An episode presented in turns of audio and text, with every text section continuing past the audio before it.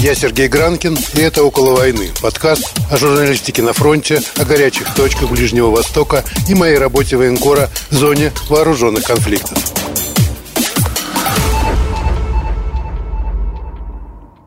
Всем привет, это «Около войны», с вами Сергей Гранкин. И сегодня мы поговорим на тему, которая, наверное, можно назвать главной угрозой Израиля. И это, как это ни странно, не Иран, не химическое оружие в руках Хизбаллы, не угроза теракта со стороны Хамаса или исламского джихада. Все специалисты, в том числе и военные, в один голос говорят, что главная угроза для Израиля – это, конечно, землетрясение. Вопрос не в том, произойдет оно или нет, а в том, когда оно произойдет. Дело в том, что мы живем в этом смысле по-настоящему в горячей точке. У нас две плиты тектонические соприкасаются. Иордания находится на аравийском тектонической плите, а Израиль на Синайской тектонической э, плите, и мы движемся в разные стороны. Израиль, имеем в виду все, что находится к западу от реки Иордан, 5-10 миллиметров в год проезжает на юг, а, соответственно, Иордания уезжает на север. И когда эти плиты между собой соприкасаются, земля трясется. Ну, ничего не поделаешь, это происходит довольно давно. Первое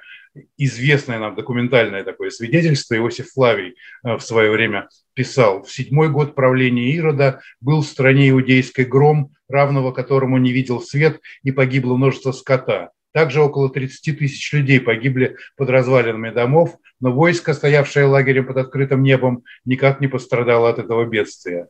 Ну, видите, Флавия больше волнует скот и войско, но 30 тысяч человек для древней Иудеи – это огромное количество. Сегодня эту цифру можно умножать минимум на 100, просто плотность населения значительно увеличилась, а вот крепкость и прочность домов, к сожалению, не настолько. Ну и дальше примерно действительно раз 100-130 лет мы получаем эти сообщения, чем некоторые землетрясения действительно были крайне разрушительными. 749 год Бейчан полностью уничтожен, 1546 год цунами обрушилось на приморские города и практически их смыло. В 1759-м пострадали не только территории современного Израиля, но Сирия и Ливан, там погибли от 10 до 40 тысяч человек. Последнее такое серьезное землетрясение в Израиле было э, в 1927 году в районе Цфата. Там погибло около 500-700 человек по разным оценкам, но опять же это очень и очень много просто потому, что в Цфате все население составляло полторы тысячи человек. То есть половина города практически была убита или ранена. Это говорит, в общем, о силе разрушений. Естественно, тогда не замеряли, сколько баллов, насколько э, серьезный удар, просто по внешним разрушениям судили о том, что происходит. В наше время уже начали мерить. Ну вот последнее сильное землетрясение в Эйлате было в 95 году. К счастью, оно было в 100 километрах к югу от Эйлата. На Синае действительно разрушило несколько деревень, были и погибшие. В Эйлате была разрушена гостиница строящаяся. Один человек умер от инфаркта. То есть можно сказать, что в тот раз Израилю повезло, но повезет ли в следующий – это большой вопрос. Именно поэтому я сегодня позвал побеседовать с нами майора службы тыла Михаила Лобовикова, который разбирается в этом вопросе, наверное, лучше всех в Израиле. Михаил, лучше ты расскажи и о себе, и о своей службе. Начнем с простого. Откуда ты, как попал в Израиль, и про армейскую службу, разумеется, тоже. Приветствую, Сергей. Спасибо за возможность поговорить на такую важную тему. Я приехал в Израиль в 1988 году э, из э, Ленинграда тогда еще, после 9 лет отказа. Там учился на архитектора, закончил здесь технион, первую и вторую степени. И последние 25 лет я прохожу службу в главном спасательном подразделении службы тыла. Это национальная команда, которая отвечает за все события, которые происходят э, со спасением жизней под завалами в Израиле и одновременно отвечает за все спасательные миссии, которые посылает Израиль за границу. Это вдобавок к моей основной работе как, как архитектору, который занимается тоже темой укреплением старых зданий, поэтому я стараюсь это совмещать как бы и на гражданке, и во время военной службы, с тем, чтобы успеть как можно больше, потому что проблема у нас, как ты правильно сказал, не початый край, это действительно одна из самых серьезных угроз Израилю, о которых мало говорят, но о которых действительно стоит поговорить и понять, насколько это угрожает нам и нашему будущему. Соответственно, вопрос естественный, а насколько насколько это нам угрожает. Все-таки пишут раз в 100-130 лет с 27 года 100 лет еще не прошло. То есть у нас есть в запасе там лет 20, 30, 40 с точки зрения современных политиков, да и обычного простого обывателя. Есть еще время, это проблема следующего поколения, быть может. Это не рейсовый автобус, который приходит к остановке в четко назначенное время. Землетрясения происходят вне зависимости от того, когда мы хотим, чтобы они произошли, и мы не можем их предугадать. Можно заметить буквально за несколько минут до того, как происходит основной толчок, основной удар. Это мы видели во время нашей последней миссии, когда мы занимались спасательными работами в Мексике 4 года назад после землетрясения, которое там было. Это произошло в день, когда они отмечали годовщину того самого страшного землетрясения в Мексике в 80-х годах, когда погибли там тысячи людей. Они закончили траурные церемонии памяти той катастрофы, и через несколько часов их тряхнуло так, что нам и другим спасательным командам со всего мира пришлось ехать туда, чтобы спасать по-новому людей, которые там оказались под завалами. Поэтому никто не может предугадать. Мы должны просто делать максимум того, чтобы уменьшить количество жертв и быть к этому готовыми. В Израиле есть у этого накопившийся опыт, но все равно происходит очень мало, в первую очередь, потому что люди не понимают опасности, стараются ее не замечать по извечному принципу «со мной этого не произойдет», а это самая главная ошибка, потому что да, нужно понимать опасности, да, нужно к ней готовиться. Ну, я вот посмотрел э, статистику и был крайне поражен. Статистика декабря 2021 года у нас уже было 14 землетрясений, причем 19 декабря 3 балла, довольно серьезно. В ноябре 16 землетрясений. А сколько нужно, чтобы мы это почувствовали, чтобы что-то посыпалось, чтобы действительно уже нужно было задействовать военных, например, или хотя бы начинать тревожиться? Ну, как правило, после четырех с половиной, после пяти баллов мы уже начинаем ощущать разрушение. Я объясню просто, как это работает. Опять же, это система градации землетрясения идет по шкале магнитуд. Раньше ее называли шкала Рихтера, сейчас она уже не применяется, но шкала магнитуд, она очень похожа на шкалу Рихтера. Она измеряет момент удара, момент толчка землетрясения, то есть та энергия, которая освобождается при землетрясении, и э, нужно понимать, что не то, что мы говорим, вот 4 мы еще ничего не замечаем, 5 мы, нужно, мы уже начинаем чего-то замечать, это не такая большая разница. Разница колоссальная, потому что каждое последующее деление на этой шкале, оно 10 раз сильнее предыдущего. Толчки увеличиваются просто настолько, что уже при 6 мы говорим об очень серьезных разрушениях. И в первую очередь в тех районах Израиля, которые к этому не подготовлены. К сожалению, очень многие здания в Израиле строились до 1980 года без учета нагрузок, которые возникают при землетрясениях. Только в 80-м году был введен стандарт на проектирование зданий, который учитывает эти нагрузки. Потом он совершенствовался, и здания, которые особенно построены после 91 года, они практически защищены от землетрясений. Но те, которые были построены до 80-го года, особенно массовая застройка, которая шла в Израиле в 50-е 60-е годы, эти здания фактически являются ловушками для тех, кто в них живет. У них есть еще одна проблема. Как правило, старые здания, которые строились в первой половине и э, в середине 20 века, они строились по технологиям, которые, то, что называется, имеют ограниченный срок годности.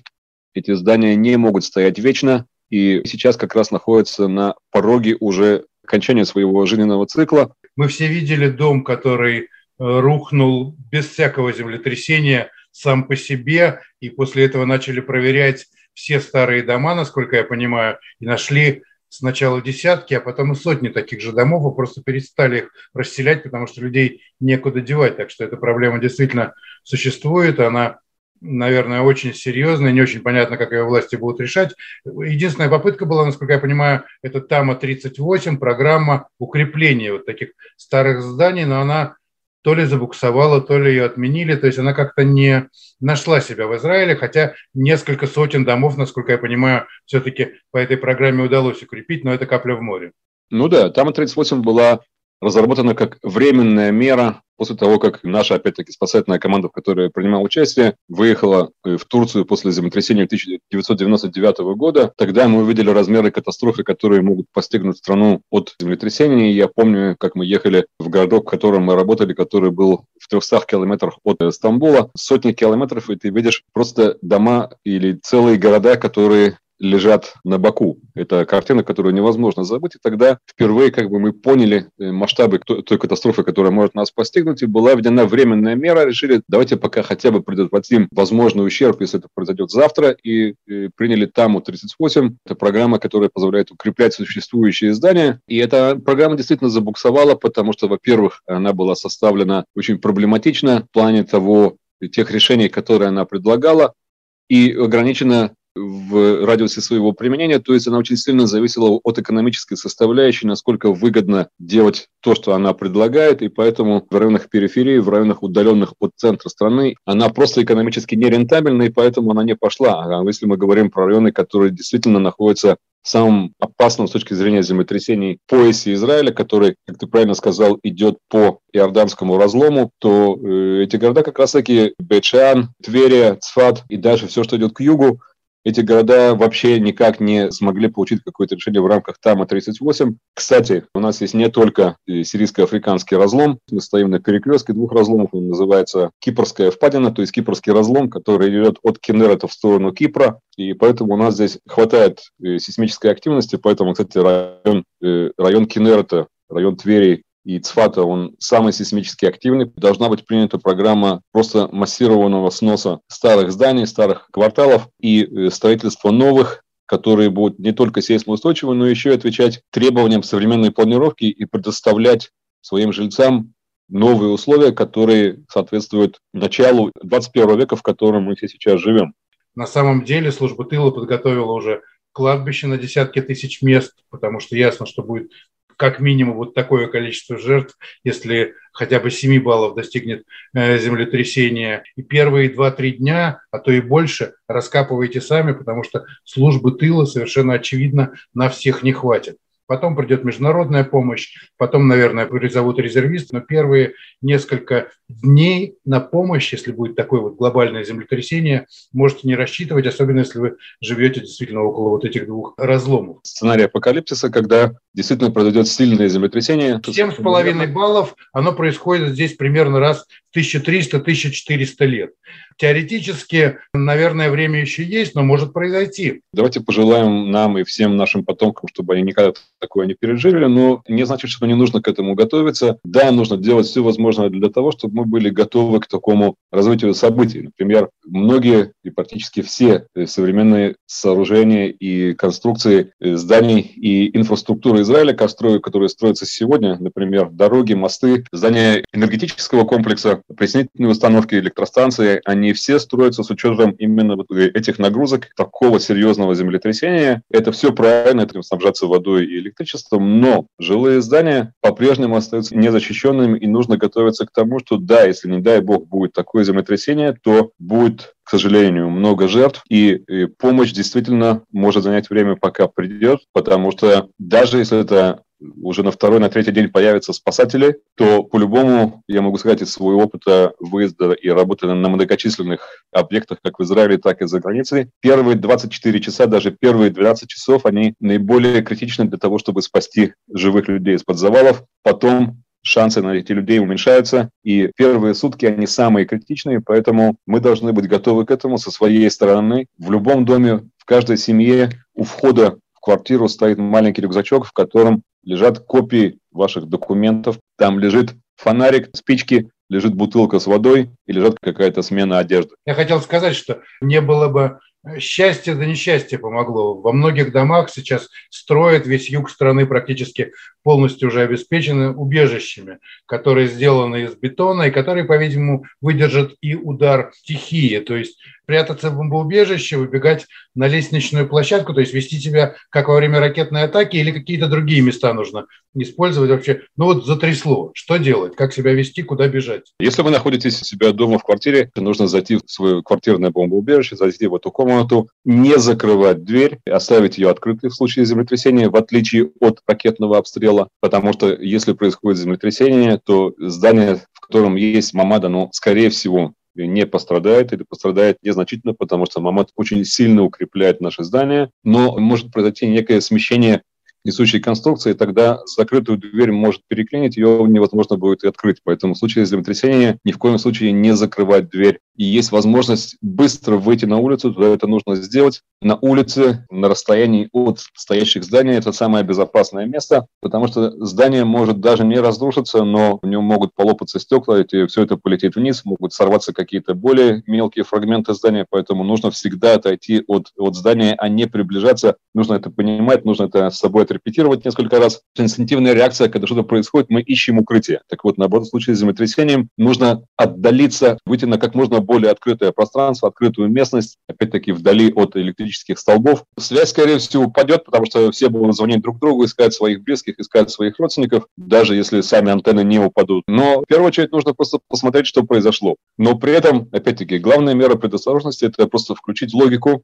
и включить глаза и смотреть, что произошло. То есть, как правило, если есть серьезный ущерб зданию, то мы это видим. Как правило, в Израиле здания построены из каркасного железобетона, стеновые проемы, которые заполняются более легкими конструкциями, блоками. И если мы видим трещины на стенах, если мы видим выпавшие окна, если мы видим просто деформацию здания, что оно перекосилось, оно осело, оно как-то разрушились несущие столбы, то к такому зданию лучше не приближаться, потому что даже без авторшока такое здание может рухнуть в любой момент. Мы это видели, опять-таки, много на том, что происходило в Мексике после землетрясения, когда люди успевали выйти из здания, не было авторшока, но через несколько минут или там через несколько часов здание падало. Спасибо, Михаил. С вами был Сергей Гранкин, и будем надеяться, что знания, которые мы сегодня получили, нам никогда не пригодятся. Всем привет, пока.